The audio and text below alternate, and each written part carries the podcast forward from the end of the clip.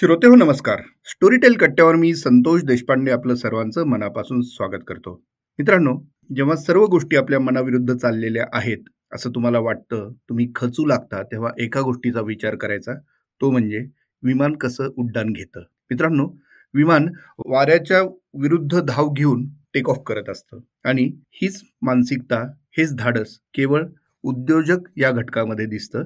आणि म्हणूनच उद्यमशीलता किंवा उद्योजक हे आपल्या सर्वांसाठी प्रेरणेचा एक मोठा स्रोत असतात. आणि याच विषयावरती आज आपला कट्टा रंगणार आहे. आपण मराठी उद्योजकांमधला सक्सेस कोड उलगडून दाखवायचा आज प्रयत्न करणार आहोत. आणि त्यासाठी मी पाचारण केलेलं आहे आमचे मित्र प्रसिद्ध लेखक पत्रकार दत्ता जोशी यांना. दत्ता जोशी आपलं खूप खूप स्वागत. नमस्कार आणि धन्यवाद.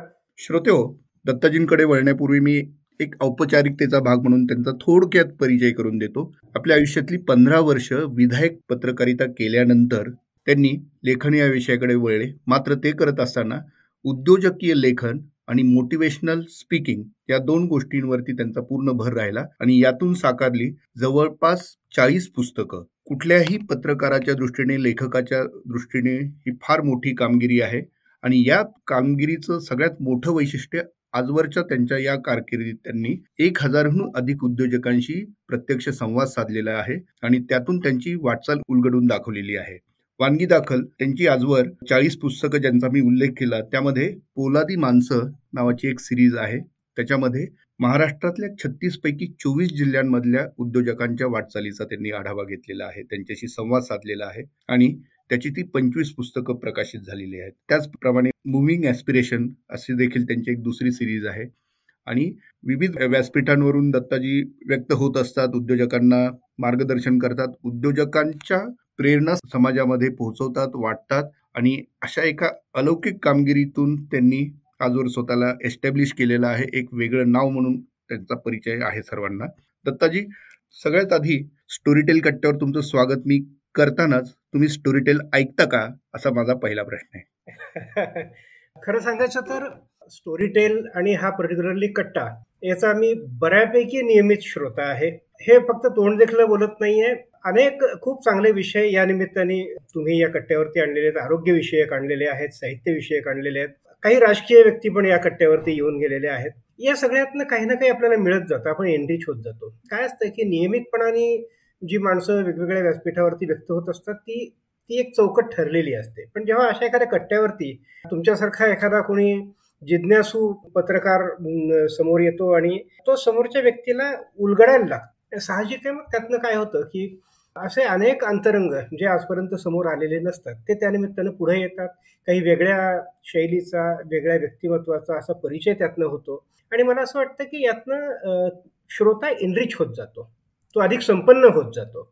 बहुश्रुतता जे म्हणतो ठीक आहे आजच्या या सगळ्या धावपळीच्या जगामध्ये पर्सन टू पर्सन भेटणं बोलणं चर्चा करणं समजून घेणं हे कदाचित शक्य नाही होणार. पण या अशा व्यासपीठावरनं आणि तुमच्यासारख्या अशा एखाद्या जिज्ञासू आणि चांगल्या पद्धतीने वेध घेणाऱ्या व्यक्तीच्या सोबतच्या गप्पातनं अशी माणसं व्यक्त होतात. त्यातनं खूप काही मिळत जातं नवीन दिशा मिळते त्या त्या क्षेत्रातल्या माणसांना. इतरांना त्या क्षेत्राचा परिचय होतो. मनात असणारे अनेक जे काही समज गैरसमज असतील ते दूर होतात आणि त्यातनं एक नवी दिशा नक्कीच मिळते. वा. आता विषयाला हात घालण्यापूर्वी आजचा जसा आपला विषय आपण ठरवलेला आहे तो म्हणजे मराठी उद्योजकांचा सक्सेस कोड काय आहे? आजवरच्या तुमच्या वाटचालीतून किंवा तुम्ही तुमच्या अनुभवातून तुम्ही आजवर त्यांच्याशी साधलेल्या संवादातून तुम्हाला काय जाणवतं आणि त्यातून तुम्ही सक्सेस कोड म्हणून कुठल्या गोष्टी पुढे आणू इच्छिता या विषयाला हात घालण्यापूर्वी मला सर्वात आधी तुम्हाला हा प्रश्न विचारायचा आहे.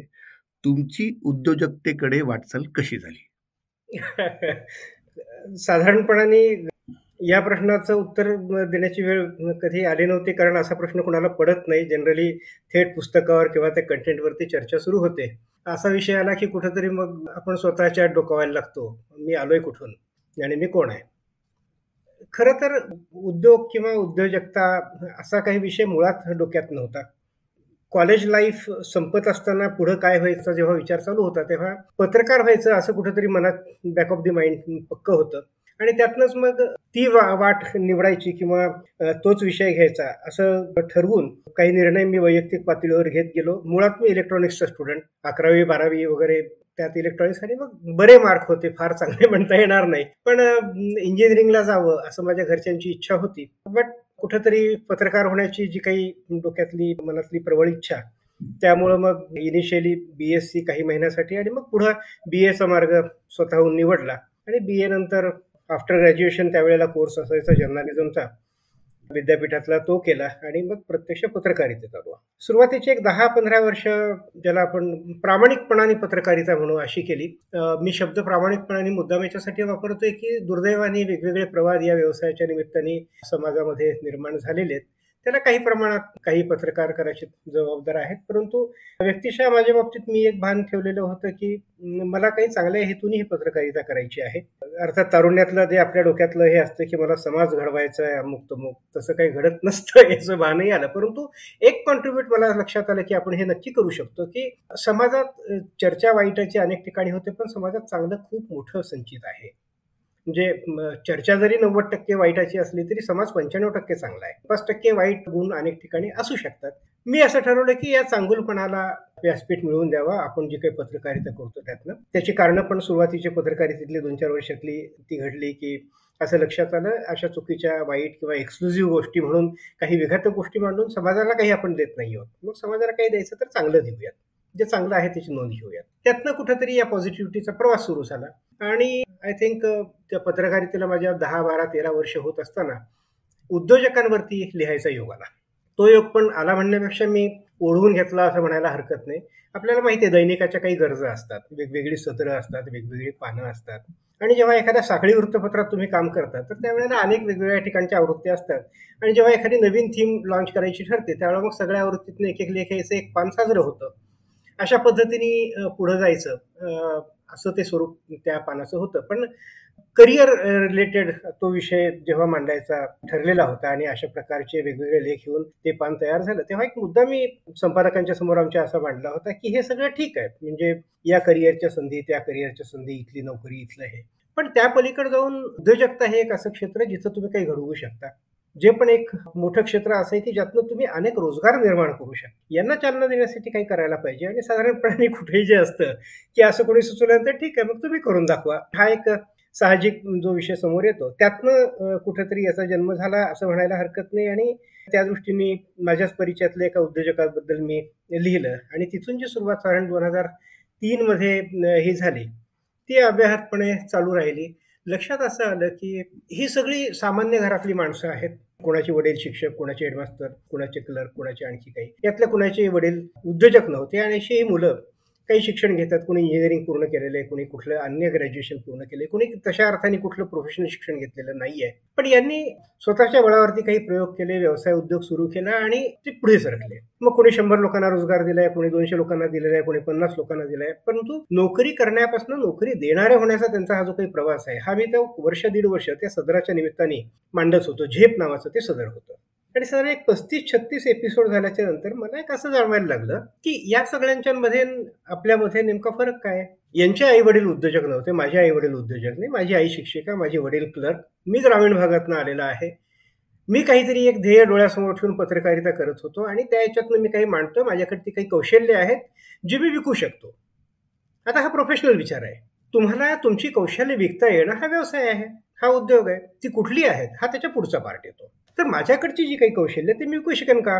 मग या पस्तीस छत्तीस लोकांच्याकडनं मला जी प्रेरणा मिळाली होती त्यातनं मला असं लक्षात आलं की आपण सुद्धा उद्योजक होऊ शकतो. किमान सेल्फ एम्प्लॉईड तरी नक्कीच होऊ शकतो. नोकरी सोडू शकतो. मग याच उद्योजकांपैकी काही जणांशी सहज म्हणून चर्चा केली. हा म्हटलं माझ्या मनात असं काही चालू आहे आणि करावं का? ते म्हणे दे सोडून. आली अडचण आली तर बघू ना आपण काय करायचं ते. काही मित्र होते त्यांनी पण धीर दिला. अरे म्हणे बुडालाच तर आपण मिळून बुडू. काय काळजी करू नको. दे सोडून नोकरी आणि उतर. आणि मी असं म्हणेन परमेश्वराची कृपा अशी काहीतरी असते की जमतं आणि तुम्ही पुढे सरकता. याच्यात एकच लक्षात ठेवलं की आपल्याला जे करायचं ते चांगुलपणावर आधारित करायचे मनापासून करायचे प्रामाणिकपणाने करायचे आणि समोरच्याला त्याचा उपयोग होईल अशा पद्धतीने काही काम करायचं सुरुवातीच्या काळात वेगवेगळ्या सर्व्हिसेस ज्या मास कम्युनिकेशनशी रिलेटेड कारण माझा पंधरा एक वर्षाचा अनुभव त्या क्षेत्रातला होता. त्यात मी सर्व्हिसेस द्यायला सुरुवात केली आणि हळूहळू त्यातली मग ज्या आपल्या चौकटीच्या बाहेरच्या असतील किंवा आवाक्याच्या बाहेरच्या असतील नियंत्रणाच्या बाहेरच्या असतील अशा काही सर्व्हिसेस कमी करत करत मग आपण आपल्या कोअर स्ट्रेंथवरती काम करायचं. या निष्कर्षाप्रती आलो आणि लेखनावरती कॉन्सन्ट्रेट करायचं. असं पहिलं एक तीन चार पाच वर्षात ठरवलं. आणि आता तशा अर्थाने शिक्षण संपवून कामधंद्याला लागलेला आता तीस बत्तीस वर्ष जवळपास झाली आहेत. आणि आता प्रामुख्याने मी सांगू शकतो की मी माझं पॅशन आणि प्रोफेशन या दोन्ही गोष्टी लेखन हेच आहे. आणि यात मग वेगवेगळे प्रयोग केले वेगवेगळ्या प्रकारचे. आणि त्यातनं दिशा मिळत गेली. पण हा सगळा प्रवास मोठा इंटरेस्टिंग आहे.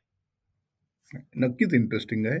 आणि प्रेरणादायी देखील आहे. म्हणून म्हटलं स्वतःपासून सुरुवात करून तुम्ही मूळ विषयाला हात घातलेला आहे असं म्हटलं तर चुकीचं ठरणार नाही. अगदी अगदी. कारण परत तोच विषय की कोरडं मार्गदर्शन करण्यात काय मजा नाहीये. आपल्याला जर काही करायचंय तर ते आधी आपण करून दाखवलं पाहिजे.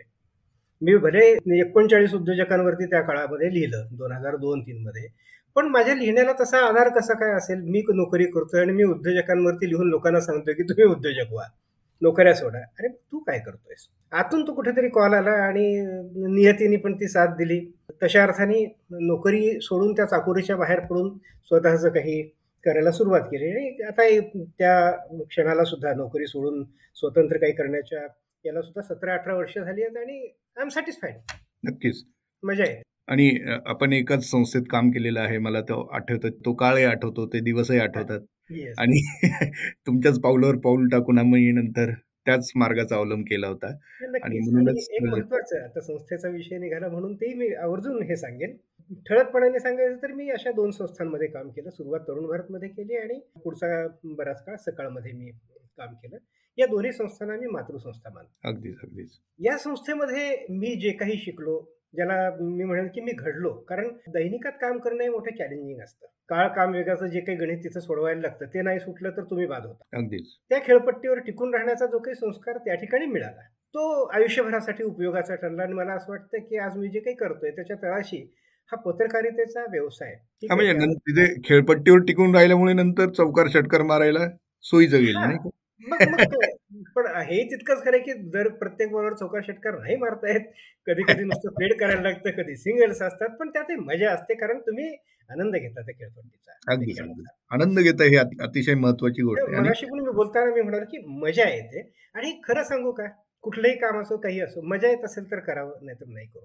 जहा नाही चैना वहा नाही रायना रायना अगदी परफेक्ट अगदी परफेक्ट आता पोलादी माणसाची सुरुवात कशी झाली? आणि हा पूर्ण प्रवास कसा होता तो थोडा तुम्ही सांगावा. शुअर आनंदाने. मी जसं त्या पहिल्या मालिकेचा माझा उल्लेख केला झेप नावाची ती माझी सिरीज होती जी मराठवाड्यातल्या पर्टिक्युलरली संभाजीनगर किंवा औरंगाबाद परिसरातल्या उद्योजकांच्या वाटचालीवरती लिहिलेली ती सिरीज त्यावेळा मी पण नौखा होतो. हे उद्योजकही चार पाच सहा दहा वर्षापासून कामात आलेले होते. त्यांच्याशी लिहिताना हा प्रवास उलगडत गेला आणि मी मगाशी म्हणालो तसं त्यातनं मी पण बाहेर पडलो आणि नोकरी सोडून स्वतःच काही धडपड करायला सुरुवात केली. काही काळ असाच मधला गेला आणि एका दिवशी असं एक झालं की याच विषयामध्ये आणखी नव्याने काही करता येईल का? नोकरी सोडल्यानंतर साधारण एक पहिल्या वर्षभरामध्ये ती जी मी सिरीज लिहिली होती झेप त्याचं पुस्तक करूयात असा एक विचार समोर आला. तो विचार या माझ्या उद्योजक मित्रापैकी तीन चार जणांनी माझ्या डोक्यात घुसवला म्हणायला हरकत नाही की अरे तू एवढं सगळं चांगलं लिहिलेलं होतं तर याचं पुस्तक करूयात ना. पेपरमध्ये छापून आलं आनंद आहे. पण पुस्तकाच्या रूपाने मग ते लॉंग टर्म टिकेल. मला ते आवडलं मग पुस्तक करायचं ठरवलं. या सगळ्या लोकांना मी परत एकदा भेटलो कारण तीन चार वर्ष झाली होती ते अपडेट केलं. आणि ते झेप नावाचं पुस्तक प्रकाशित झालं. आणि आता आपण सप्टेंबरमध्ये बोलतोय. सात सप्टेंबर दोन हजार सहा. माझं पहिलं पुस्तक प्रकाशित झालं. प्रतापराव पवार खास तेवढ्यासाठी पुण्यातनं त्या प्रकाशन कार्यक्रमासाठी औरंगाबादला आलेले होते. सकाळचे व्यवस्थापकीय संचालक. ज्या संस्थेत मी काही लिहिलं त्या संस्थेचा प्रमुख या अशा प्रकारच्या गोष्टीला दाद देण्यासाठी येतो. माझ्यासाठी आनंदाचा भाग होता. आणि तिथून या प्रवासाची मी म्हणेन की सुरुवात झाली. काही दिवसात मग झेप टू असं एक मनात होतं की मराठवाड्यातनं बाहेर पडलेली जी उद्योजक मंडळी आहे त्यांच्यावरती काही काम करता येईल का? मग सोर्सेस मिळायला लागले. नगरमध्ये काही जण होते पुण्यात काही जण होते. मराठवाडा सोडून बाहेर पडले त्यांच्याशी भेटणं बोलणं झालं. पाच सहा जणांशी गप्पा झाल्या. एक दोन जणांच्या मुलाखती पण झाल्या. पण काही कारणामुळे थोडंसं ते सगळं थांबलं. पण डोक्यात काहीतरी ते खतखरत होतं की नाही? आपल्याला आणखी काही अशा उदाहरणांवरती लिहिलं पाहिजे. कारण आपापल्या गावात राहून आपण काही करतो हा एक भाग झाला. पण त्या कम्फर्ट झोनच्या बाहेर सगळ्याच अर्थाने पडून नोकरीच्या कम्फर्ट झोन बाहेर पडून उद्योग आणि तुमच्या नेटिव्ह प्लेसच्या बाहेर पडून तिथनं आणखी पुढची काही झेप. तर हा विषय चालू असताना एक प्रस्ताव असा समोर आला की आपण जालना जिल्ह्यातल्या काही उद्योजकांवरती अशा प्रकारचा प्रयोग करता येईल का? जालन्यामध्ये एक खूप चांगले उद्योजक आहेत ज्यांच्याबद्दल मी माझ्या झेपमध्ये लिहिलेलं होतं. सुनील भाई रायठठ्ठा असं त्यांचं नाव. तुम्ही या पाण्याच्या टाक्या वगैरे पाहत असाल सिंटेक्स किंवा कुठल्या कंपन्यांच्या वेगवेगळ्या कंपन्यांच्या मार्केटमध्ये अवेलेबल आहेत. ओव्हरहेड टँक्स आपण त्याला म्हणतो. तर अशा पाण्याच्या टाक्या तयार करण्यासाठी जे तंत्रज्ञान लागतं जे मशीन्स लागतात रोटा मोल्डिंग मशीन्स किंवा अशा तर अशा प्रकारच्या मशीन्स तयार करण्याचा रायठट्टा साहेबांचा बिझनेस. ते स्वतः इंजिनियर त्यांनी पण आपल्या कंपनी झोन बाहेर पडून नोकरी सोडून व्यवसाय सुरू केला. सुरुवातीची दहा एक वर्ष त्यांचा स्ट्रगल चालू होता. तो स्ट्रगल अक्षरशः उद्या काय खायचं? इथपर्यंतच्या पातळीपर्यंत पोहोचलेला. पण कुठेतरी एक चांगली संधी त्यांना मिळाली. त्यातनं त्यांचा व्यवसाय पुढे यायला सुरुवात झाली. आणि त्यानंतरच्या साधारणपणे एक पंधरा ते अठरा वर्षाच्या या काळामध्ये आज त्यांचा व्यवसाय जगातल्या जवळजवळ ऐंशी देशांमध्ये पोहोचला आहे त्यांची टेक्नॉलॉजी आज ऐंशी देशांमध्ये जाते. यामध्ये विकसनशील किंवा विकसित देशाबरोबरच अनेक म्हणजे फ्रान्स आणि इंग्लंडमध्ये पण त्यांची मशीन्स जालन्यातनं गेलेली आहेत. तर असा स्वतः प्रेरक माणूस त्यांनी जालन्यात अनेक उपक्रम सुरू ठेवलेले होते. आणि त्यात मग एक कल्पना अशी आली की आपण मिळून अशा प्रकारचं एक पुस्तक करूया जे जालना जिल्ह्यातले उद्योजक आहेत. त्यांची वाटचाल आमच्या नवीन पिढीसमोर मांडूयात. ते पुस्तक छान झालं आणि मग तिथनं नवीन प्रवास खुणवायला लागला की मग जालना जिल्ह्याचं झालं तर आणखी काही जिल्ह्यांचं करायला काय हरकत आहे? आणि त्याच वेळा दुसरं एक व्यक्तिमत्व पुढं आलं. सुनील भाई गोयल असं त्यांचं नाव. हे पण जालन्यातले उद्योजक. त्यांची स्टील कंपनी आहे. आणि मग त्यांच्या सहकार्याने पुढं आणखी काही जिल्हे करूयात असं आमचं ठरत गेलं. आणि मग एक जिल्हा करून पाहू दोन जिल्हे करून पाहू. मग नांदेड केलं लातूर केलं धाराशिव किंवा उस्मानाबाद ते केलं. असं करता करता पश्चिम महाराष्ट्रात जाऊ उत्तर महाराष्ट्रात जाऊ. जवळजवळ दहा वर्षांमध्ये आम्ही छत्तीसपैकी चोवीस जिल्ह्यांमध्ये पोहोचलो. आणि या चोवीस जिल्ह्यामध्ये जाणं भेटणं बोलणं काही माणसं चांगली निवडणं त्यांच्या वाटचालीवरती लिहिणं आणि ते समाजासमोर ठेवणं. परत एकदा मी तोच शब्द वापरेन की मजा आली. या निमित्ताने हजार एक लोकांच्या सोबत आतापर्यंत संपर्क होऊ शकला. एरवी कोण दत्ता जोशी कुणाच्या दारात जाऊन उभा आहे आणि तुमच्याबद्दल माहिती सांग विचारतोय आणि तुम्ही त्यांना सांगताय हे कधी होत नसतं शक्य. पण असा काही एक उपक्रम की ज्यातनं त्यांची वाटचाल मांडली जाते आणि ती समाजाला उपयोगाची आहे. हे पोलादी माणसं असंच का? पोलादीच का? काय असतं आपल्याकडे इतिहासामध्ये सरदार वल्लभभाई पटेलांना पोलादी पुरुष म्हटलं जातं. की निडरपणाने आलेल्या कुठल्याही आव्हानाचा मुकाबला करत ठामपणाने ताठपणाने उभं राहणं आणि आपण जे काही ठरवलं त्यात यशस्वी होणं हा त्याच्यातला एक महत्त्वाचा संदर्भ. आता त्यांना पोलादी पुरुष म्हटलं जातं. आता उद्योजकतेत फक्त पुरुष किंवा महिला असा काही कुठला भेद नाही करतायत पोलादी माणसं. मग हा माणूस कोणी असू शकतो. ती स्त्री असू शकते तो पुरुष असू शकतो. परंतु महत्त्वाचा गुण आहे तो ठामपणाने ताटपणाने उभं राहणं आणि मजबूती त्यातली जी काही अपेक्षित आहे. आणि त्यातला दुसरा ॲस्पेक्ट असा जो नंतर खरं तर आला मुळात या सिरीजचं नाव आहे मी आयकॉन्स असं ठेवलं होतं. ज्यांना आयकॉन्स नावानेच ते पुस्तक पहिलं प्रकाशित झालेलं होतं किंवा नांदेड आयकॉन्स पण नंतर काही जणांच्या बोलण्यातनं असा विषय आला की मराठी लोकांबद्दल लिहिताय मराठीत लिहिताय मग इंग्रजी शब्द का वापरता? ओके तो पण विषय म्हणून महत्त्वाचा आहे. आणि ज्यांच्याबद्दल मी मग अशी बोललो की ही जी स्टील कंपनी की ज्यांचं सहकारी या सगळ्याच्यात मोलाचं होतं त्या कंपनीचा ब्रँड पण पोलाद या नावानेच आहे. मग म्हटलं तो पण एक कन्व्हर्ट आपण याच्यात करू शकतो की पोलादी माणसं. म्हणजे दोन अर्थ त्या ह्याच्यातले आहेत. आणि सगळ्यात महत्त्वाचं या वाटचालीतला भाग हा आहे की ही सगळी जी काही माणसं मांडली आहेत उद्योजकतेतली या कुणाहीकडनं कुठलीही अपेक्षा आम्ही ठेवलेली नव्हती. या एकाही माणसाकडनं आम्ही एकही रुपयाचा मोबदला नाही घेतलेला किंवा पुस्तकाच्या इतक्या इतक्या प्रती तुम्हाला खरेदी करायला लागतील असं कुठलं बंधन नव्हतं घातलं त्यांच्या इच्छेने त्यांना काही घ्यावं वाटलं ते घेतील. नाही घ्यावं वाटलं ठीक आहे. त्याच्यासाठी हा प्रवास नाही आहे. हा प्रवास प्रामुख्यानं या आपल्या नवीन पिढीसमोर त्यांच्या परिसरातली अशी काही चांगली पॉझिटिव्ह उदाहरणं जी उद्योजकतेत काम करतायत शून्यात उभी राहत आहेत आणि रोजगार निर्माण करून देत आहेत. अशी काही उदाहरणं निरपेक्षपणाने ठेवणं हा सगळ्यात महत्त्वाचा त्यातला आमचा भाग होता. मग याच्यात काही सूत्र आम्ही ठरवलेली होते त्याच्याबद्दल पुढे मी सांगेनच. पण या थीमवरती हा सगळा प्रवास सुरू झाला आणि हा इथपर्यंत पोहोचलाय. कोविडच्या काळामध्ये थोडा सगळाच गाडा थांबलेला होता. आता हळूहळू पूर्व होत चाललेला आहे. बऱ्यापैकी आता जुन्यापेक्षा अधिक चांगला वेग गाठलाय. आता इथून पुढे पुढचा प्रवास पण सुरू लवकरच होईल. अच्छा.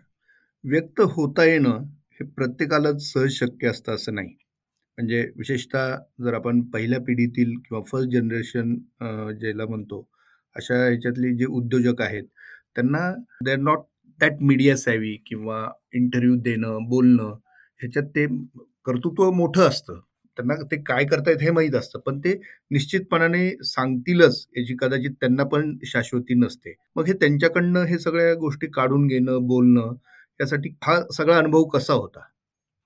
Very true. तुम्ही बोलताय ते अगदी खरं आहे. त्यात फक्त मी परस्पर एक प्रश्न ॲड करतो. ही माणसं शोधणं हा त्याच्यातून अजून त्याच्या पुढचा भाग खूप महत्त्वाचा आहे. या दोन्ही प्रश्नाची एकत्रित उत्तरं देतो कारण हा सगळा एकत्र मिलाफ आहे या दोन्ही गोष्टींचा.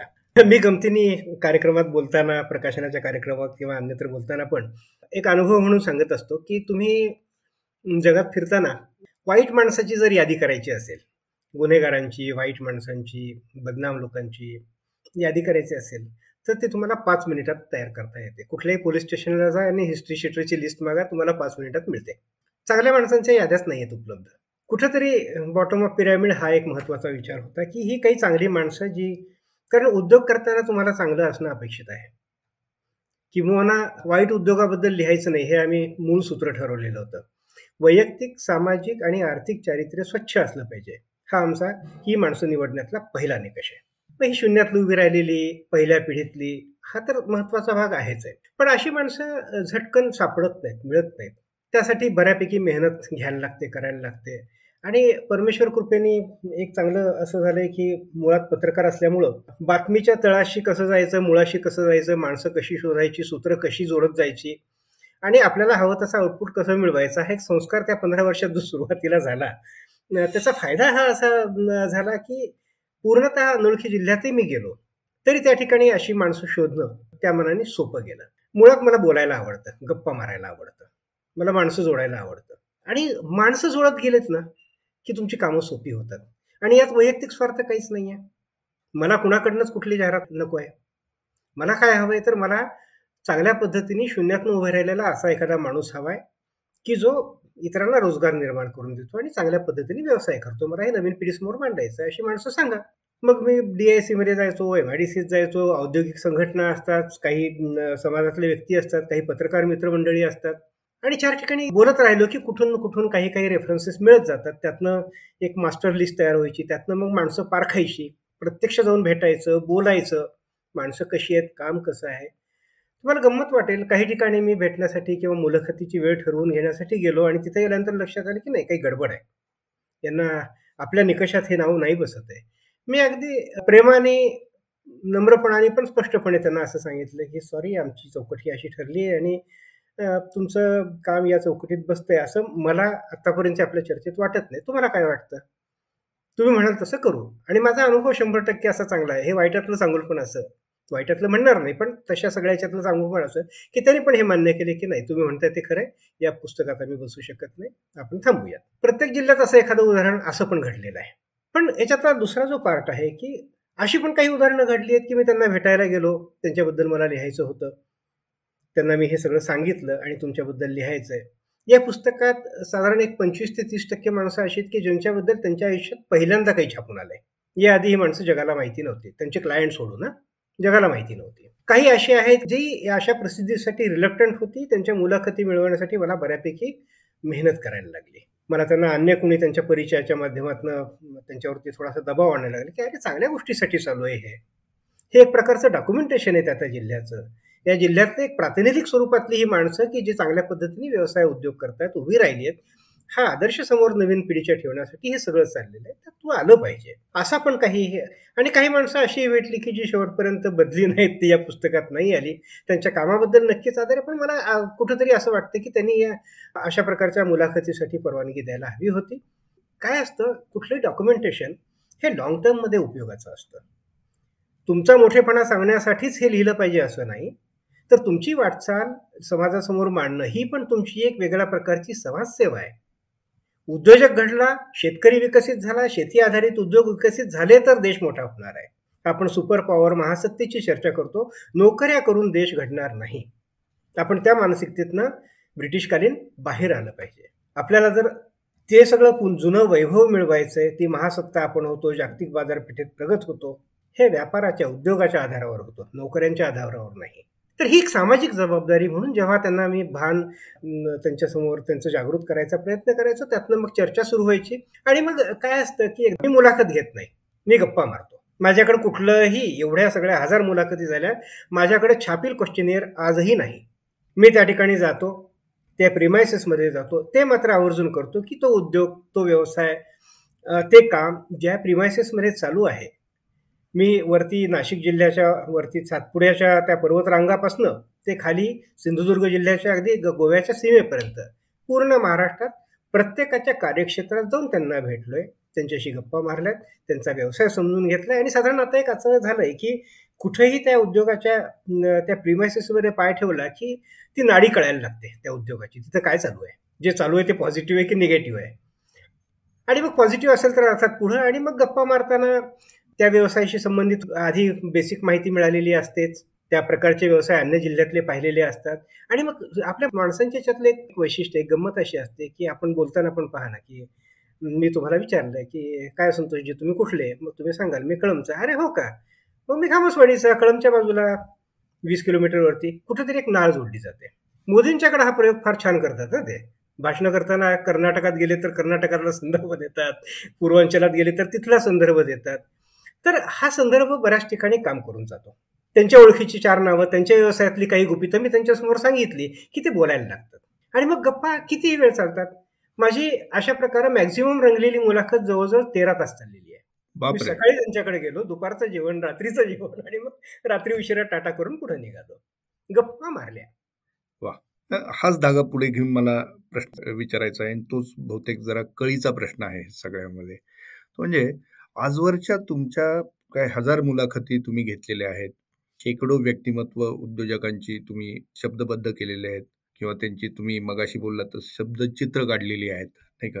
आपण पॉडकास्ट सुरू होण्याआधी जेव्हा बोललेलो आहे तेव्हा तुम्ही तो शब्द वापरला होता खूप छान पद्धतीने. हे सगळं रेखाटताना अशा कुठल्या गोष्टी तुम्हाला जाणवल्या ज्या अनेकांमध्ये समान तुम्हाला आहेत असं वाटतं? म्हणजे ते सूत्र समान आहे सगळीकडे. आणि अशा कुठल्या गोष्टी वेगळे पण प्रत्येकाचं अधोरेखित करत होत्या. येस खरं याचं उत्तर बऱ्यापैकी सविस्तर किंवा एक दोन चार व्याख्यानाचा विषय होऊ शकेल असं याचं उत्तर सांगता येऊ शकेल. पण अगदी संक्षेपाने नक्षलमध्ये सांगायचं एक सहा सात मुद्दे प्रामुख्यानं मांडता येतील. अशी मुद्द्यांची यादी पण साधारणपणे पंधरा ते वीसपर्यंत जाऊ शकते गुणवैशिष्ट्यांची. कॉमन ज्याला आपण गुणधर्म म्हणतो ना अशा तरी पण एक ठळक जर सांगायचं सगळ्यात पहिल्यांदा मला काय सांगावं असं वाटेल तर प्रामाणिकपणा किंवा सचोटी. उद्योजकामधला किंवा कुठल्याही ह्युमन बिईंगमधला हा मला असं वाटतं की सगळ्यात प्राथमिक आणि सगळ्यात महत्त्वाचा गुण आहे जो मला या सगळ्यांच्या मध्ये दिसला. दुसरा विषय पॅशन मनापासून एखादी गोष्ट करण्याची तीव्र इच्छा. कळकळ जरा आपण शब्दकोशामध्ये कळकळ असा त्याचा अर्थ दिलेला आहे. पण त्या कळकळी म्हणजे थोडक्यात आंतरिक इच्छा की येस मला मी याच्याशिवाय जगू शकणार नाही. उद्योजकामध्ये तो एक महत्त्वाचा भाग आहे. तिसरं चिकाटी. तुम्ही उद्योग सुरू करता तुमचं प्रॉडक्ट तयार होतं तुमच्या सर्व्हिसेस रेडी असतात. असं कधीच होत नसतं की लोक रांग लावून उभे आहेत आणि अरे वा तुमचं प्रॉडक्ट फार छान आहे आम्हाला विका. असं नसतंच. संघर्ष असतो. पहिल्या पायरीपासून संघर्ष असतो. तुमच्यातली गुणवत्ता तुमच्या प्रॉडक्टमधली गुणवत्ता तुमचं स्किल असंख्य गोष्टी त्याच्यामध्ये आहेत. या सगळ्यातनं एक एक टप्पा पार करत पुढे जाता. त्यावेळेला तुम्हाला यश मिळायला सुरुवात होते. तर चिकाटी. खेळपट्टीवर टिकून राहणं मग अशी आपण जे बोललो ते फार महत्त्वाचं. या चिकाटीबरोबर आत्मविश्वास किंवा जिद्द आपण ज्याला म्हणतो नुसतीच चिकाटी नाही तर ती आत्म तो आत्मविश्वासही हवा आहे की या समोरच्याला आपण कॅटर करू शकतो. तर चिकाटीने खेळपट्टीवर उभा पण रनच होत नाही आहेत मजा नाही. रन पण झाले पाहिजेत. सुरुवातीला एक दोन होतील मग फोर बसतील सिक्स बसतील पण हा एक महत्त्वाचा भाग. दूरदृष्टी महत्त्वाची आहे. आपल्या व्यवसायात आणि जगात आपल्या मार्केटमध्ये नवीन काय घडणार आहे याचा वेध घेता येणं त्याच्या आधारावरती तुम्हाला तुमच्या धंद्याची उद्योगाची व्यवसायाची गणितं मांडता येऊ शकतात. इनोव्हेशनचा भाग एक महत्त्वाचा आहे. जे जगात नाही आहे ते तुम्ही देऊ शकता का? किंवा जे जगात आहे त्यात आणखी काय व्हॅल्युएडेशन तुम्ही करू शकता का? साध्या साध्या गोष्टी आहेत. साधं सिंपल उदाहरण एकेकाळी मी एम ए टी वापरायचो. आज एम ए टी मार्केटमध्ये दिसतच नाही आहे कारण टू व्हीलर टू व्हीलरच आहे. पण इनोव्हेशन आला. आणि सगळ्यात महत्त्वाचा भाग व्यवस्थापन मॅनेजमेंट तुमच्याकडे जे काही आहे त्याचं एक सुयोग्य मॅनेजमेंट तुम्हाला करता आलं पाहिजे. साधारणपणाने एक यशाची सूत्र म्हणायचं झालं तर ही सगळी सूत्र घेऊन जर तुम्ही उभे राहिलात त्या खेळपट्टीवर तर यश मिळण्याची शक्यता जास्तीत जास्त आहे. माझं एक निरीक्षण हे अशा पद्धतीचं आहे. आणि आता थोडंसं वेगळ्या पद्धतीने ह्याच गोष्टीकडे जर पाहिलं तर अशा कुठल्या गोष्टी तुम्हाला आढळल्या का? की ज्याच्यात आपण थोडंसं कमी पडतोय त्या जर मिळाल्या तर हीच माणसं आणखी वेगानं पुढे जाऊ शकतात किंवा गेली असती? किंवा आता ते त्या ट्रॅकवरती आहेत? त्याला मला असं वाटतं ग्रूमिंग एक फार महत्त्वाचा भाग आहे. काय असतं की मूळ माणूस जो असतो ना ठीक आहे काही थोडेफार फरक असतील परंतु मूळ माणूस मुळात चांगला असतो प्रामाणिक असतो. काही करून दाखवावं अशी क्षमता त्यातल्या साधारण निम्म्यामध्ये असते. दूरदृष्टी त्यातल्या दहा टक्के असते. असं करता करता शंभरातला एखादा माणूस हा अशा गोष्टीसाठी बऱ्यापैकी सज्ज असू शकतो. त्याला प्रॉपर पैलू पाडणं त्याच्या मनात ती जाणीव तो आत्मविश्वास निर्माण करणं. आणि हा आत्मविश्वास निर्माण करत असताना मला दुसरं एक असं वाटतं की तरुणांना उद्योजक व्हा अशी भाषणं करून उपयोग नाही. तर तरुणांना उद्योजक व्हा तुमच्या जिल्ह्यातली ही उद्योजक मंडळी जी तुमच्यासारखीच होती जी काही वर्ष तुमच्यासारखीच सायकलवर फिरत होती ज्यांचे आईवडील तुमच्यासारखेच शेतकरी होते किंवा तुमच्या आईवडिलासारखेच शिक्षक अन्य काही होते. तुमच्याकडे काहीच नव्हतं यांच्याकडे पण काही नव्हतं. पण ही उभी राहिली आहेत मोठी उलाढाल करतायत. तुम्ही हे करू शकता. ही उदाहरणं म्हणजे आपण जे म्हणतो ना मुलांच्या बाबतीमध्ये पालकत्वाच्या विषयामध्ये सांगताना मानसशास्त्रज्ञ असं सांगतात की मुलांना शिकवण्याचा सर्वोत्तम मार्ग काय? तर त्यांच्यासमोर तसं आचरण करून दाखवा. याच पद्धतीने या तरुण पिढीसमोर असं काही करू इच्छिणाऱ्या लोकांसमोर जर त्यांच्या त्यांच्या परिसरातली त्यांच्या भागातली अशी जिवंत उदाहरणं ठेवली ठीक आहे प्रत्येकाला टाटा बिर्ला अंबानी नाही होता येणार. पण आपापल्या जिल्ह्यात आपापल्या गावात तर ते एक उंची नक्कीच निर्माण करू शकतात. ही उदाहरणं कुठेतरी त्यांच्या मनाशी भिडतील असं मला वाटतं. ही अशी उदाहरणं मांडायची हाच आमचा प्रयत्न या पोलादी माणसाच्या माध्यमातून चालू आहे. आणि या मालिकेत अशी काही उदाहरणं तुम्हाला सांगता येतील का? जी खरोखर वाचायलाच हवीत त्याचा अनुभव त्याची अनुभूती प्रत्येकाने घ्यायलाच हवी जेणेकरून आपल्या मनात कुठंतरी प्रेरणा जागेल टिकेल वृद्धिंगत होईल. नक्कीच. खरं तर म्हणजे मी अशी बढाई मारण्यासाठी म्हणून नाही पण या लिहिलेलं माझं सगळी ही हजारच्या हजार उदाहरणं ही खरोखर वाचण्यासारखी ती मी लिहिली आहेत म्हणून नाही. मी लिहिलेली हजार असतील माझ्यासारख्या अन्य लेखकांनी लिहिलेली हजारो असतील. कारण ती व्यक्ती तशी अल्टिमेट आहे. मला लहानपणी एक आमचे एक नारायण मामा नावाचे गृहस्थ आमच्या खेडेगावात राहायचे. त्यांच्या बोलण्यात एक शब्द कायम यायचा की सब सेट हो गए तो गधे कोणा खालना. वास्तव हे आहे की सगळे सेट होऊ शकत नाहीत सगळे उद्योजक होऊ शकत नाहीत. ही फॅक्ट आहे. जसं मी म्हणालो शंभरातला एखादा हजारातला एखादा लाखातला एखादा याच माणसाकडे ती जबाबदारी आलेली असते. त्यामुळे मुळात तो माणूस जगावेगळाच असतो. त्यातली जर काही माणसं समोर ठेवायची सांगायची झाली तर नक्कीच मगाशी मी जे काही गुण मांडले त्या गुणाशी संबंधित व्यक्ती मांडायची झाली तर नक्कीच मांडता येऊ शकतील. एक सुरुवात मी करेन सांगलीपासनं. सांगलीमध्ये विश्रामबाग भागात एक हॉटेल आहे. हॉटेल हनुमान नावाचं. हनुमान डोसा हा त्यांचा तिथला प्रसिद्ध ब्रँड. हे हॉटेल असं आहे की जे उडबी माणसाने मराठी माणसाला विकलेलं आहे. जनरली उडपी माणसं ही व्यवसायासाठी प्रसिद्ध आहेत. बाहेरच्या राज्यातनं येऊन खूप चांगल्या पद्धतीने व्यवसाय ते करतात. पण इथं एक अपवाद असा घडला की एका उडपी माणसाने मराठी माणसाला हे हॉटेल विकलेलं आहे. आणि हा मराठी माणूस कोण आहे? तर हरिभाऊ कुलकर्णी. हरिभाऊंच्या बद्दल जर सांगायचं झालं तर म्हणजे माझं हे खूप आवडतं व्यक्तिमत्व आहे. हरिभाऊंच्या बद्दल सांगायचं झालं तर हरिभाऊंचं शिक्षण जेमतेम दुसरी तिसरीपर्यंत झालेलं आहे. हरिभाऊंचं बालपण अनाथपणात गेलेलं आहे. म्हणजे ते एक दोन अडीच वर्षाचे असताना त्यांच्या वडिलांचं निधन झालं आणि त्यांच्या आईनी लोकांच्याकडची घरकामं वगैरे करून त्यांना आणि त्यांच्या धाकट्या भावाला जो धाकटा भाऊ त्यावेळेला सहाच महिन्याचा होता जेव्हा त्यांचे वडील गेले. आणि घरमालकांनी भाडं नाही दिल्यामुळं त्या खोलीच्या बाहेर काढलं. सांगलीच्या घाटावरती जी मंदिरं वगैरे आहेत त्या मंदिरात राहून तीन चार वर्ष या माऊलीनी मुलांना सांभाळलं. हे त्यांचं लहानपण. आपल्याकडं तो थोडासा सुपरस्टिशियस भाग असेल कोणाला अंधश्रद्धा वाटेल कोणाची श्रद्धा असेल पण भूत प्रेत उतरवण्यासाठी मध्यरात्री तिकिटीवर किंवा चौकात जाऊन तो भाताचा एक गोळा ठेवला जातो ना. तर या हरिभाऊंचं लहानपण त्या वातावरणात गेलं की एखाद दिवशी रात्रीची भांडी वगैरे घासून घरी येताना आईंना त्या घरमालकिणीने आपल्या घरचं उरलं सुरलं धान्य दिलेलं नसेल अन्न दिलं नसेल तर त्या दिवशी उपास घडायचा आणि पोटात पडलेली आग या हरिभाऊंना त्या चौकातला तो भाताचा जो काही गोळा ठेवलेला आहे तो खायला बाध्य करायचा. त्याच्यावरचं ते हळदी कुंकू वगैरे ते सगळं बाजूला काढून त्या टाचण्या बाजूला काढून ते आणि त्यांचा धाकटा होतो भात खाऊन जगायचे त्यांची आई जगायची. पण मनात उर्मी कवते की आपल्याला काहीतरी करायचं आहे. मग लहानपणापासून कुठं एखाद्या टपरीवर जाऊन कब्बशा विसळ आणि असं करता करता एक छोटी टपरी टाकली चहाची ती पण महापालिकावाल्याने उचलून नेली. मग दुसऱ्या एका मेसमध्ये नोकरी करायला लागले. आणि मग ते करता करता कोणीतरी त्यांना अशी एक ऑफर दिली की माझ्या कॉलेजमध्ये मेस चालते तर तिथलं स्वयंपाकाचं काम तू बघशील का? आणि त्याने पिक्चर्स पुरवला आता हे आपल्याला करायचं आहे तिथून ती सुरुवात झाली. त्याने तिथली मेस आणि त्या मुलांचं जेवण खाण वगैरे बनवून द्यायला सुरुवात केली.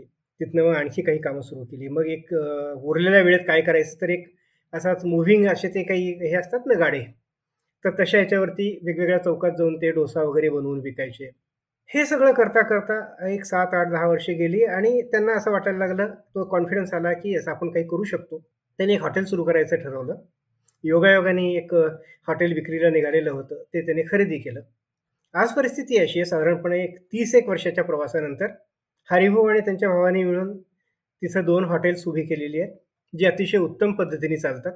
हरिभाऊ रोज जवळपास साडेसात ते आठ हजार लोकांना जेवू घालतात मेस आणि हॉटेलच्या माध्यमातून. ठीक आहे याचा मोबदला ते घेतात. परंतु एक काळ असा होता की त्यांना खाण्यापिण्याची दरात होती. अशी व्यक्ती आज सात ते आठ हजार लोकांना जीव घालते. त्यांचा मुलगा आता त्यांच्या व्यवसायात आला आहे त्यांनी ठरवून हॉटेल मॅनेजमेंटचा अभ्यासक्रम पूर्ण केला. त्यांनी याच व्यवसायात यायचं ठरवलं. मधल्या काळामध्ये त्यांनी स्वतःचा एक चहाचा ब्रँड निर्माण केला हार्मन चहा नावाने. हे जे काही वेगवेगळ्या ठिकाणी चहाची दुकानं असतात तसेच हरमन नावाने त्यांनी हरिभाऊमधलं हरी असं त्यांनी हे केलं. साधारण कोविडच्या काळामध्ये या हरमन चहाची सुरुवात झाली.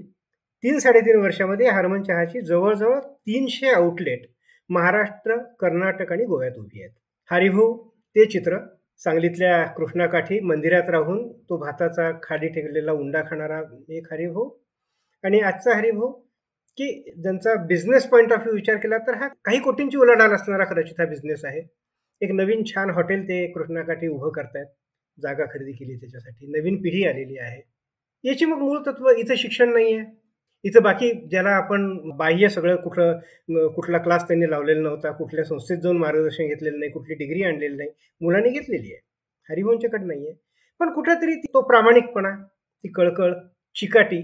मला हरिभाऊमध्ये म्हणजे तशा अर्थाने आजचा विचार केला तर एका अशिक्षित माणसामध्ये उद्योजकतेतल्या सगळ्या गुणांचा समुच्चय दिसतो. पन्नाट उदाहरण आहे. आमच्या परभणी जिल्ह्यामध्ये एक छोटंसं गाव आहे. त्या गावामध्ये आजही एस टी जात नाही. अशा ठिकाणावरनं शिकण्यासाठी सचिन काटे नावाचा तरुण संभाजीनगरमध्ये औरंगाबादमध्ये आला. काय शिकायचं माहिती नव्हतं. कुणीतरी सांगितलं की तू बी एस सीला ॲडमिशन घेत. त्याने बी एस सीला घ्यायचं ठरवलं. बाकीचे क्लासेस फुल होते. कम्प्युटर सायन्सला जागा आहे तिथं करून पहा असं सांगितलं. म्हणून त्याने कम्प्युटर सायन्सला कम्प्युटर माहीत नाही आणि सायन्स माहिती नाही. असा माणूस इथं आला. आणि एका हॉटेलमध्ये फरशी पुसणं आणि झाडू काढणं अशी एक नोकरी मिळवून त्यांनी कामाला सुरुवात केली. एकीकडे कम्प्युटर सायन्स शिकत होता दुसरीकडे हॉटेलमध्ये त्याच्या लक्षात आलं की रिसेप्शन काउंटरवरती अजून चांगल्या पद्धतीने आपल्याला रिझल्ट देता येतील तिथं कामाला सुरुवात केली. हळूहळू त्या कम्प्युटर सायन्सच्या अभ्यासाचा उपयोग त्यांनी इंटरनेटच्या माध्यमातून सुरू केला. आपल्या हॉटेलसाठी देशातले परदेशातले काही ग्राहक मिळवायसाठी ऑनलाईन जाहिराती वगैरे त्यावेळेला इंटरनेट सुरू झालेलं होतं. आज परिस्थिती अशी आहे की इन्फोगार्ड सोल्युशन्स नावाने त्यांची एक मोठी कंपनी ज्याच्यात जवळपास शंभर एक अशा तरुणांना त्यांनी रोजगार दिलेला आहे. त्यांची पण उलाढाल काही कोटींची आहे. आणि आज ही जी काही वेगवेगळी ॲप्स आपण बघतो ना वेगवेगळ्या पर्यटनाशी संबंधित नावं घ्यायची तर मेक माय ट्रिप असेल गोवा बिबो असेल अन्य गोष्टी असतील. या सगळ्यांच्या ॲप्समधला टॅक्सी बुक करण्याचा जो काही त्यातला पार्ट आहे त्या सगळ्या टॅक्सीज आणि देशभरातल्या या सगळ्यांचा डेटाबेस सचिन काटेंच्याकडे आहे. आणि या सगळ्या ॲप्स आणि सगळ्या वेबसाईट काट्यांच्या कंपनीशी जोडल्या गेल्यात आणि तिथून हे बुकिंग्स मार्गी लागतात. म्हणजे एक रॉ व्यक्तिमत्व जे अतिशय ज्याला आपण चतुर्थ श्रेणी कर्मचारी म्हणतो इथपासून त्या माणसाची सुरुवात. परंतु ती जी पॅशन की मला काही करायचंय मला स्वतःला सिद्ध करायचंय. मी ग्रामीण भागात आलो असलो म्हणून काय झालं? शहरातल्या माणसापेक्षा मी कुठेही कमी नाही आहे आणि त्यांनी स्वतःला घडवलं स्वतःला विकसित केलं. अर्थात तुमच्यात काही चांगले गुण असतील तर समाजही तुम्हाला खूप चांगली साथ देतो. आणि परत एकदा तोच विषय की तुम्ही इनोव्हेटिव्ह काय देताय? तुम्ही तुमच्या क्लायंटला अनेक ठिकाणी त्यांनी ते असं केलं की मी तुमची वेबसाईट बनवून देतो तुम्ही मला पैसे देऊ नका. तीन महिने ट्रायल घ्या तीन महिन्यामध्ये तुम्हाला लक्षात आलं की तुम्हाला बिझनेस मिळतोय तर मग मला माझे पैसे द्या. आणि अडीच महिन्यात लोकांनी बोलवून घेऊन त्यांचे पैसे दिलेले आहेत. हे पण त्यावेळेला घडलेलं आहे. हे एक उदाहरण अशी असंख्य उदाहरण आहेत. आमची विलास शिंदे आहेत सह्याद्री अॅग्रो आज खूप मोठं नाव आहे हे. खूप मोठं म्हणजे अनेक चांगले मोठे उद्योजक आहेत. त्यांची वेळ घेऊन त्यांना भेटायला जातात. या माणसाने आयुष्यात तीन वेळेला शून्य काय? मायनसमध्ये जाऊन धडपडून स्वतःला उभं करायचा प्रयत्न केलेला आहे.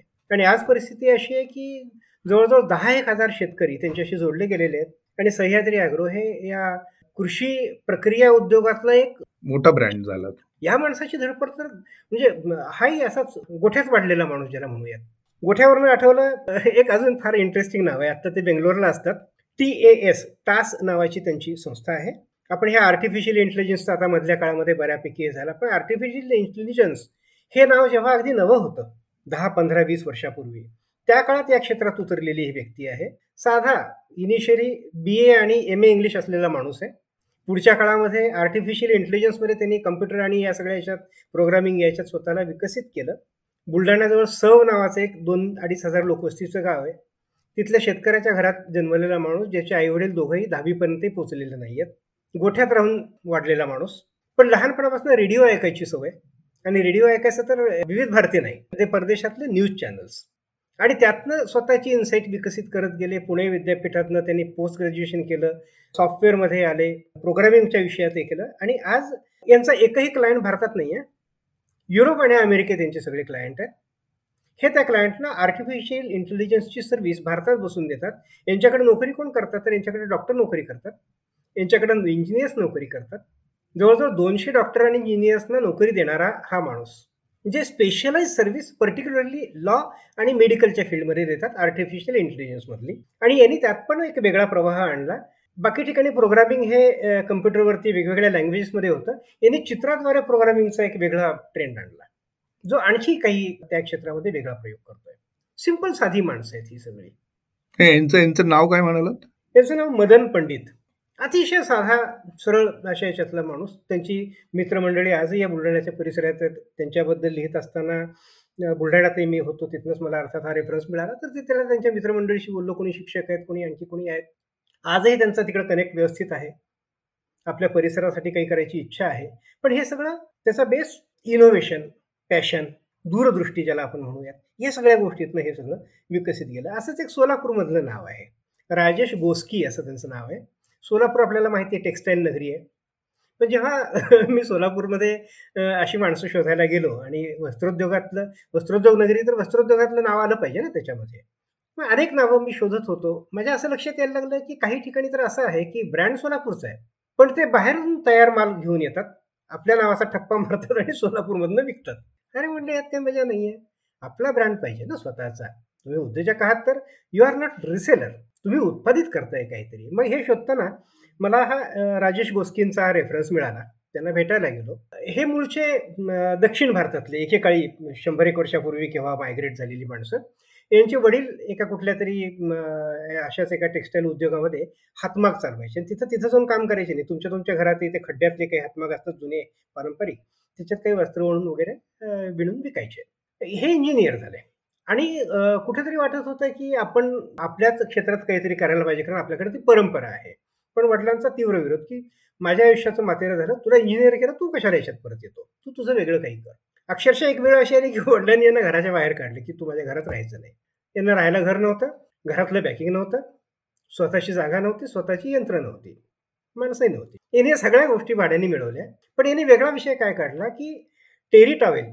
लक्झरी हॉटेल्समधली जी टॉवेल्स असतात त्याला टेरी टॉवेल असं म्हटलं जातं. टर्किश म्हणतो ना टर्किश टर्किश टर्किश टॉवेल जे म्हणतात त्याचं मूळ नाव टेरी टॉवेल. टर्किश हा आपल्याकडे झालेला पुढच्या याच्यातला अपभ्रंश पण याचं मूळ नाव टेरी टॉवेल. टॉवेल्स आणि नॅपकिन्स या दोन उत्पादनांना युरोप आणि अमेरिकेमध्ये हॉस्पिटल आणि हॉस्पिटॅलिटी म्हणजे हॉटेल या क्षेत्रामध्ये प्रचंड मोठी मागणी आहे हे त्यांच्या लक्षात आलं. अर्थात हे सगळं बाहेरचं पाहत असतात आणि त्यांनी ठरवलं की आपल्याला त्या क्षेत्रात उतरायचं आहे. त्याला घरातनं विरोध होता की परदेशात तुम्ही माल पाठवता पैसे इथं आपल्याकडे कसं असतं की ॲडव्हान्स द्या मग तुम्ही माल देतो आणि बुडाला तरी गच्ची पकडायला माणूस समोर असतो ना. तुम्ही परदेशात जाऊन कोणाची गच्ची पकडणार आहात? या माणसांनी ती सगळी जी काही निर्यातीच्या साठीची आवश्यक फॉर्मॅलिटीज आहेत असं नसतं की तुम्ही निर्यात केली म्हणजे तुमच्या नियंत्रणाबाहेर सगळं असतं. त्याच्यामध्ये अनेक क्लॉजेस असतात. तुम्हाला करार करायचे असतात एल सीज असतात. बाहेरच्या देशांच्या वकिलातींशी तुम्ही हे सगळे रिलेशन्स डेव्हलप करू शकता आणि अतिशय सेफ पद्धतीने निर्यात करून तुमचा पैसा जो काही असेल तो तुम्ही मिळवू शकता. ऑफकोर्स तुम्हाला ती क्वालिटी कमिट केलेली द्यायला लागते. सुरुवातीला दोन तीन ऑर्डर्स यांनी मर्चंट एक्सपोर्टर्सच्या माध्यमातून मिळवल्या. मर्चंट एक्सपोर्टर म्हणजे एक्सपोर्ट लायसन्स त्यांच्या नावावरती असतं आणि तुमचा माल ते खरेदी करून बाहेर विकतात. अर्थात कमिशन एजंट त्याला आपण म्हणूयात. कमिशन त्यांना जातं.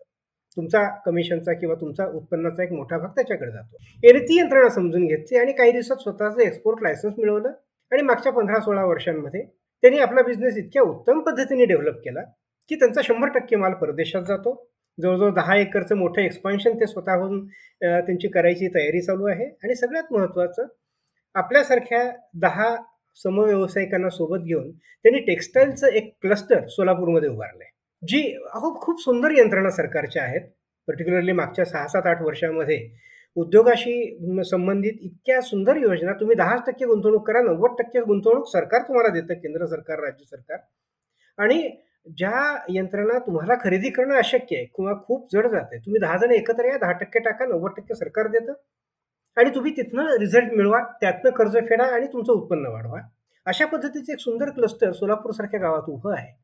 अप्रतिम काम उभं केलेलं आहे. याच्या तळाशी काय आहे तर तीच परत. पॅशन आहे. दूरदृष्टी आहे की असं आपल्याला याच्यात करायचं जिद्द आहे. आणि सगळ्यात महत्वाचं की हे जे बारकावे व्यवसायातले असतात ना चार लोक सांगतात म्हणून तुम्ही ऐक हे नाही तुम्ही अनुभव घ्या. तुम्ही मेहनत करा. फील्ड वर्क करा. तुम्हाला मार्ग सापडतो. तळाशी कुठेतरी मग प्रामाणिकपणा आहेच. कारण प्रामाणिक असल्याशिवाय दुसरी ऑर्डर मिळत नसते. तुम्ही फक्त एकदा फुसकू शकता. दुसऱ्यांना नाही फसवता येत. असे असंख्य असंख्य नाव आहेत. कैलास राठी आमच्या नांदेडचे तुलसी पेंट्स नावाचा त्यांचा ब्रँड आहे. हे जे आजकाल तुम्ही डेकोरेटिव्ह पेंट किंवा डिझायनर पेंट तुम्ही जे बघता ना भारतात पहिल्यांदा सुरुवात नांदेडमध्ये झालेली आहे तुलसी पेंट्सची हे आज पेंट्सची जाहिरातीमध्ये जी वेगवेगळ्या नटमंडळींच्या जाहिराती येतात या पेंट्सच्या त्या पेंट्सच्या आणि डिझायनर पेंट ही सगळी तुलसी पेंटनी केलेल्या सुरुवातीचा पुढचा ते सगळं एक्सटेन्शन आहे. ज्यांच्याकडे त्यावेळेला ते बजेट नव्हतं त्यामुळे त्यांना पोचता आलं नाही परंतु केंद्र सरकारने त्या काळात त्यांची दखल घेतलेली आहे. हा पण इंजिनियर माणूस आहे खूप धक्के खाल्लेले आहेत. आजही अतिशय ठामपणे उभे आहेत. त्यांची पुढची पिढी आली आज देशभरात चार ठिकाणी त्यांनी आपले प्लांट उभे केलेले आहेत. ग्रामीण भागातनं खूप धक्के खाऊन अक्षरशः अनेक ठिकाणी तर असं होतं की रोजच्या दोन वेळेच्या जेवणाची वानवा होती. दास ऑफशोअरचं नाव कदाचित तुम्ही ऐकलेलं असेल. समुद्रामध्ये ज्या काही बॉम्बे हाय सारखे प्लॅटफॉर्म असतात त्यांच्या दुरुस्तीची कामं दोनच कंपन्या करतात. दास ऑफशोअर आणि एल एन टी दास ऑफशोअरचे खडे परिवार. म्हणजे तसं जातीचा म्हणून उल्लेख नाही परंतु यांचे वडील चर्मकाराचा व्यवसाय करायचे. दुकान नव्हतं झाडाखाली बसून चपला दुरुस्त करणं हा यांचा मूळ व्यवसाय. अशा प्रकारच्या व्यवसायातल्या घरात जन्मलेला हा मुलगा साधे ड्राफ्ट्समन आहेत आय टी आयचे पण स्वतःला विकसित केलं अपग्रेड करत गेले परत जिद्द मेहनत चिकाटी. त्यामुळे तुमचं बॅकग्राऊंड काय आहे? तुम्ही कुठे जन्माला आलेला आहात? कुठल्या गावात आला आहात? डझंट मॅटर तुम्ही कोण आहात? तुम्ही काय करताय? स्वतःला कसं घडवताय? तुमची नियत काय आहे? मुळं जर चांगली असतील ना तर आपोआप पुढची फळं गोमटीच येणार आहेत त्याला. वा वा. खूपच सुंदर उदाहरणं तुम्ही दिली. खूप उदाहरण आहेत. म्हणजे सांगायला बसलो तर शेकडोनी उदाहरणं आणि खूप भरपूर वेळ म्हणजे अनेक एपिसोड करता येईल म्हणजे मला जर वाटतं प्रत्येक व्यक्तीवरती किंवा प्रत्येक उद्योजकावरती एक स्वतंत्र एपिसोड व्हायला हरकत नाही की प्रत्येकाची कामगिरी आहे. नाही का? आणि कसं आहे माहिती आहे का की सगळ्यात महत्त्वाचा तो भाग म्हणजे तसाही प्रयोग मी केला मध्यंतरी युट्यूब चॅनलवरती पण मी ती सुरुवात केली होती परत काही कारणामुळे थांबलं परत मी सुरू करेन ते. कारण माझ्या ते ती वृत्ती कुठंतरी आहेच आहे नाही मला करायचं आहे ती चिकाटी असायलाच पाहिजे. परंतु दोन पैलू याच्यातले महत्त्वाचे मी मानेन की तुमच्या आमच्यासारख्या माणसांनी अशा माणसांना प्रकाशात आणणं प्रकाशात आणणं फार मोठा शब्द होईल कारण ते स्वयंप्रकाशित आहेत. परंतु समाजासमोर ही उदाहरणं ठेवणं ही जबाबदारी आपली आहे. आणि दुसरी जबाबदारी या सगळ्या लोकांची आहे की यांनी स्वतःबद्दल वेगवेगळ्या माध्यमातून व्यक्त झालं पाहिजे. यातनं समाज घडणार आहे. त्याचं एक उदाहरण म्हणून सांगतो. आमच्या भाईनगरचेच औरंगाबादचे ज्येष्ठ उद्योजक आहेत. आम्ही त्यांना इथल्या सगळ्या उद्योग जगताचं पालक म्हणतो. रामचंद्र भोगले राम भोगले. निर्लेप ब्रँड आपल्याला माहिती आहे. मधल्या काळामध्ये तो बजाजने काही टक्के टेकओव्हर केला. तर त्या ब्रँडचे ब्रँड तो ब्रँड ज्यांच्या घराण्याशी संबंधित आहे असे हे राम भोगले त्यांनी माझ्या पुस्तक प्रकाशनाच्या कार्यक्रमामध्ये एक विधान असं केलं होतं की दत्ता जोशी जे काही काम करतायत जे लेखन करतायत उद्योजकांबद्दल लिहित आहेत तर ते म्हणाले की हे लिहिणं आवश्यक आहे या पद्धतीने हे डॉक्युमेंटेशन होणं आवश्यक आहे ही काळाची गरज आहे. समाजासमोर हे गेलं पाहिजे. हे दत्ता जोशीसारख्या लेखकांनी गेलं पाहिजे. इतकंच नाही तर उद्योजकांनी स्वतःहून पुढे येऊन गरज पडली त्याच्यासाठीचा खर्च करून स्वतःच्या खिशातनं खर्च करून हे केलं पाहिजे. याचं कारण ही तुमची सामाजिक जबाबदारी आहे. तुम्ही एखाद्या मंदिराला देणगी देणं एखाद्या अन्नक्षेत्राला देणगी देणं काही एखादे करणं ऑफकोर्स ती दानत महत्वाची आहेच आहे. तुम्हाला तुमचा हात देता असला पाहिजेच आहे. पण त्याचबरोबर तुमचं आयुष्य हे सुद्धा समाजासमोर उलगडलं पाहिजे. त्यातनं नक्कीच काही जणांना प्रेरणा मिळू शकते. हे प्रेरणा देण्याचं काम तुम्ही आम्ही सगळ्यांनी केलं पाहिजे. वा. दत्ताजी खूपच सुंदर पद्धतीने तुम्ही सगळा विषय उलगडून दाखवला आणि खरं तर प्रत्येकाची एक एक स्टोरी आहे स्वतंत्र स्टोरी आहे. कुणाचं किती ऐकावं आणि किती आत जावं आणि त्याच्यात पुढं गुंतत राहावं असं झालेलं आहे. त्यामुळे पण अर्थात आपल्याला वेळेची मर्यादा आहे. आपण पुन्हा एकदा हाच विषय पण वेगळ्या पद्धतीने हाताळूया. त्याच्यात आणखी काही वेगळे पैलू लोकांपुढे आणण्याचा प्रयत्न करूया. आणि तुम्ही अत्यंत महत्वाची गोष्ट शेवटी नमूद केली ती म्हणजे ह्या गोष्टी लोकांपुढे आल्या पाहिजेत. त्या दिसत राहिल्या पाहिजेत. कारण यातूनच एक नवीन प्रेरणा मिळत राहणार आहे. आणि महत्वाचं सांगितलं. यात मला आवर्जून व्हॅल्यू एडिशन एक म्हणजे हे स्वतःचा मोठेपणा म्हणून सांगण्यासाठी नाही.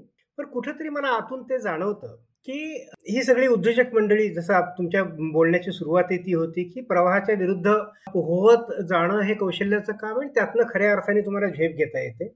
माझ्या स्वतःच्या वैयक्तिक आयुष्यात मी तेच केलं नोकरी सोडून जे बरीच मित्रमंडळी किंवा तुमच्यासारखी सगळी माझी जुनी सहकारी ती पण बोलताना म्हणतात की तू जर अजूनही पत्रकारितेत असता तर एखाद्या ठिकाणचा संपादक नक्की झाला असता. ठीक आहे तो एक वेगळा भाग आहे. परंतु माझ्या दृष्टीने महत्वाचं हे त्यातलं आहे की ज्या विषयात मी काम करतोय त्या विषयात अगदी सुरुवातीच्या काळात ज्यांनी काम सुरू केलं त्यापैकी मी एक आहे. म्हणजे आज झालंय असं की अनेक जण अशा प्रकारचं लेखन करतायत केलंच पाहिजे. ती फार मोठी गरज आहे. परंतु कुठेतरी त्या रांगेत अगदी सुरुवातीच्या याच्यामध्ये मी उभा होतो. हे मला मात्र माझ्यासाठी अभिमानाची गोष्ट नक्कीच आहे की जेव्हा या विषयावरती फारसं लिहिलं जात नव्हतं या विषयावरती फारसा अवेअरनेस नव्हता. आज शेकड्यानी पुस्तक आहेत. तुम्ही कुठल्याही बुकस्टॉलला जा आज सर्वाधिक विकलं जाणारं पुस्तक आहे अशा प्रकारचं प्रेरक पुस्तक असतं. पण एक का असा होता की अशा प्रकारची पुस्तकं ही बाहेरच्या देशातल्या कुठल्या तरी एखाद्या माणसाचं मराठीत भाषांतरित झालेलं पुस्तक हे अवेलेबल असायचं. कुठलं तरी ते पाश्चात्य नाव आणि मग तो असं म्हणतो आणि मग त्यांनी काहीतरी लिहिलेलं आहे. पण अशा प्रकारच्या केस स्टडीज अशा प्रकारचं हे अगदी सुरुवातीच्या काळामध्ये लिहायला सुरुवात केली. त्यात नक्कीच मी माझं नाव अभिमानाने मला सांगावं असं वाटतं. त्यात कुणाला कमी लेखनाचा किंवा असं नाही पण अनेक नाव आहे ठीक आहे. मी मराठी पुरतं लिहितो हे तितकंच खरं आहे. अनेक जण म्हणतात इंग्रजीत लिहिलं असतं तर हे आणखी खूप ठिकाणी पोचलं असतं. त्याच्यावरती पण काम चालू आहे. मधली माझी काही पुस्तकं आता इंग्रजीमध्ये पण आलेली आहेत. पण हे महत्वाचं कॉन्ट्रीब्युशन इतर उद्योजकांच्या बद्दल सांगत असताना मला आवर्जून कारण अशा प्रकारे प्रयोग करणारे असंख्य लोक उभे राहिले पाहिजेत. मी एकटा लिहितोय हे माझ्यापुरतं कौतुक असलं तरी अशी हजारो माणसं लिहिणारी उभी राहिली पाहिजेत. हे ही काळाची गरज आहे. आणि उभी राहिली पाहिजेत आणि आज जसं तुम्ही छाती ठोकपणे सांगताय अभिमानाने सांगताय असे अशी संधी त्यांना पण भविष्यात मिळाली पाहिजे. त्याचा एकत्रित फायदा एकूणच समाजाला होणार आहे नवीन पिढीला होणार आहे. उद्योजकांची एक वेगळी फळी याच्यातून तयार होऊ शकणार आहे. आणि एकूणच सामाजिक आर्थिक वातावरण जे काही बिघडतं आहे त्याच्यावरती उद्योजकता हाच एकमेव मला वाटतं पर्याय असू शकतो. आणि तो एक सकारात्मक ऊर्जेतून आपण या सगळ्या गोष्टी पाहिल्या घेतल्या तर आपण नक्कीच पुढे वाटचाल करू शकतो. येस यू कॅन शक्य आहे. येस आणि म्हणूनच दत्ताजी आज आपण हा सक्सेस स्कूल उलगडायचा प्रयत्न केला. चकाकते ते सगळं सोनं नसतं. तसंच ही पोलादी माणसं कुठेही राहिली तरी ती पोलादीच असणार आहेत. म्हणून आपल्याला फक्त लोकांना ते दाखवायचं आहे. आपल्या आसपासचे असे अनेक उद्योजक या निमित्ताने आपल्या डोळ्यापुढे येतील आणि त्यांच्या उद्योगाविषयी आपल्याला आत्मीयता वाटू लागते. तेव्हाच खरा उद्योजकीय समाज तयार होतो असं मला वाटतं. पण मला एक सांगा हे सगळं तुम्ही करता खरं इतक्या सगळ्या गोष्टी इतकं विपुल लिखाण होतं पुस्तकं होतात वगैरे पोटा पाण्याचं काय? म्हणजे फॅशन म्हणून हे सगळं चालू आहे का प्रोफेशन म्हणून चालू आहे काय? मग अशी मी म्हणावे कसं की या पोलादी माणसामधल्या एकाही माणसाकडनं आपण एकही रुपया घेतला नाही अगदी सत्य आहे. मला एक गंमत आठवली. बायकोसोबत मी एका घरी गेलो होतो. बराच काळ झाला त्याला. बोलता बोलता विषय निघाला आणि मग तुम्ही काय करता तुम्ही काय करता असे एकमेकांचे परिचय चालू होते. आणि मला विचारलं तुम्ही काय करता? आता मी लेखन करतो किंवा हे काय म्हणजे कसं काय त्याला नाही काय विशेष काय नाही करत. तर ती इतक्या केविलवाड्या पद्धतीने ते माझ्याकडून माझ्या बायकोकडे पाहायला लागले. यांचं कसं काय चालत असेल सगळं? बायकोने पण ते अजूनही ते हसून त्याची आठवण काढते. पण मी जसं सुरुवातीला म्हणालो की पॅशन आणि प्रोफेशन ह्या दोन्ही गोष्टी माझ्या इथंच आहेत. पोलादी माणसं किंवा हे अशा प्रकारचं हे जे काही लेखन आहे या मालिकेतलं हे एका सामाजिक बांधिलकीतनं आणि अशा याच्यातनं जरी होत असलं तरी लेखन हाच माझा व्यवसाय सुद्धा आहे. काही स्वतंत्र प्रकारचं लेखन मी करत असतो केलेलं आहे. अनेक प्रोजेक्ट आत्ताही चालू आहेत. चरित्रात्मक एक सामाजिक गरज आहे तुम्ही स्वतःला व्यक्त करणं ही. जसा एखादा कलाकार चित्रकार असतो तो एक छान पोर्ट्रेट तयार करतो आणि योग्य मानधन घेऊन त्याचा व्यवहार पूर्ण होतो. मी असं म्हणतो की मी शब्दचित्र काढतो. आणि अशा प्रकारची जिथं गरज आहे त्या याच्यात तो योग्य मोबदला घेऊन मी त्यांना ते विकतो. हा माझा व्यवसाय आहे. असे काही प्रोजेक्ट आहेत की ज्यातनं असे काही संकलनं निर्माण व्हावीत एक आर्किटेक्चरवरती एक खूप चांगलं संकलन. देशभरातल्या जवळजवळ पंचवीस एक आर्किटेक्ट्सवरती मी काम केलेलं आहे. असे अनेक वेगवेगळ्या प्रकारचे प्रयोग मी करत असतो लेखनाचे. आणि चरित्र पण अनेकांची लिहिलेली आहेत. आणि अर्थात तो प्रोफेशनचा विषय असल्यामुळे योग्य ते मानधनी घेऊन ती सर्व्हिस मी माझ्या क्लायंट्सना देत असतो. तिथं मग तो क्लायंट आणि प्रोफेशनचाच विषय असतो. त्यामुळं एक भाग आहे तो एक सामाजिक बांधिलकीतनं बेसिक मिनिमम गोष्टींवरती काम करणं आणि दुसऱ्या याच्यातनं मग आपलं घर चालू. कारण शेवटी पोट लेखक जगला तर तो लिहू शकणार आहे. त्यामुळं आणि मी अगदी हा विषय व्यावहारिक निसंकोचपणाने मांडत असतो. वा पण आज तुम्ही वेळात वेळ काढून या सगळ्या गोष्टी मोकळेपणाने उलगडून दाखवल्या दत्ताजी. मला खूप बरं वाटलं आणि खरं सांगायचं तर काय असतं ना नुसतं वाचूनही प्रेरणा मिळत नाही. नुसतं लिहूनही प्रेरणा मिळत नाही. नुसतं पाहूनही प्रेरणा मिळत नाही. प्रेरणा माणसांना अनुभवण्यातून मिळते. या गप्पांमधून ती अनुभूती थोडीफार प्रत्येकाला जाणवली असेल वाचता पण आलं अनुभवता पण आलं ऐकता पण आलं. याची मला खात्री आहे. म्हणूनच आजचा आपला कट्टा सर्वांना आवडेल. जेवढ्या लोकांना ते पाठवणं शक्य होईल तेवढा मी तर प्रयत्न करणार आहे. आपण देखील करावा. आणि उद्योजकतेची ही जी मशाल आहे पेटलेली ती आपण अशीच पुढं नेत राहूया. कारण हे आपलं सर्वांचं कर्तव्य आहे.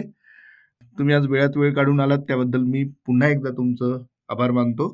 आणि मीही तुमचे आभार मानेन की अशा प्रकारचे हे विषय अशा प्रकारच्या गोष्टींना एक व्यासपीठ मिळवून देणं ही जबाबदारी तुम्ही खूप चांगल्या पद्धतीने निभावली. कारण हे हा परत तोच विषय आहे की ते जे ज्योतसे होतं जगाते चलो जे म्हणतात ही ही उद्योजकतेची ज्योत अशीच एकमेकांच्या सहकार्याने एकमेकांच्या प्रेरणेतनं लोकांपर्यंत पोचली पाहिजे. कुठलं का असेना पण वाचा. कुठून का होईना आपण प्रेरणा घ्या. उभे राहा त्यातनं देश घडवा. आणि जाता जाता एक शब्द तुमच्याकडनं घ्यायचा आहे.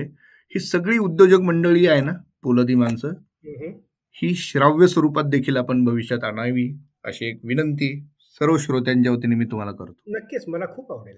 आणि या सगळ्या लोकांना पण ते खूप आवडेल. कारण त्यांच्या प्रेरणा त्यांची वाटचाल. हा एक समाजासमोरचा नक्कीच आदर्श होऊ शकतो आणि हा आदर्श वेगवेगळ्या पद्धतीने मांडत जाणं याचा अर्थ नव्या भारताच्या उभारण्यासाठी ही सगळी मंडळी पायाभूत होणं किंवा नव्या भारताची खऱ्या अर्थानं पायाभरणी करण्याचं एक महत्त्वाचं श्रेय या सगळ्या लोकांच्याकडे पण असू शकतं. अशी शेकडो हजारो लाखो माणसं या राज्यात या देशात आहेत. या सगळ्यांना या कुठल्या ना कुठल्या पद्धतीने समाजा समाजासमोर आणणं समाजाला प्रेरित करणं आणि त्यातनं देश घडवणं. हे मला वाटतं आपलं एक कॉमन सूत्र असायला काहीच हरकत नाही. नक्कीच. तर श्रोते हो हे होते दत्ता जोशी आणि आज आपण त्यांच्यासोबत उलगड केली सक्सेस कोडची मराठी उद्योजकांची. विशेषतः जे पहिल्या पिढीतील उद्योजक आहेत फर्स्ट जनरेशन एंटरप्रिनर्स आहेत. आणि या आणि अशा अनेक गोष्टी तुम्ही स्टोरीटेलवर कायम ऐकत असता स्टोरीटेल कट्ट्यावरती आपण त्याच्याविषयी गप्पा मारतो. पुढच्या आठवड्यात पुन्हा एक नवीन विषय घेऊन आपण भेटूया. तोपर्यंत मी आपला सर्वांचा निरोप घेतो. स्टेट युन विथ स्टोरी टेल थँक्यू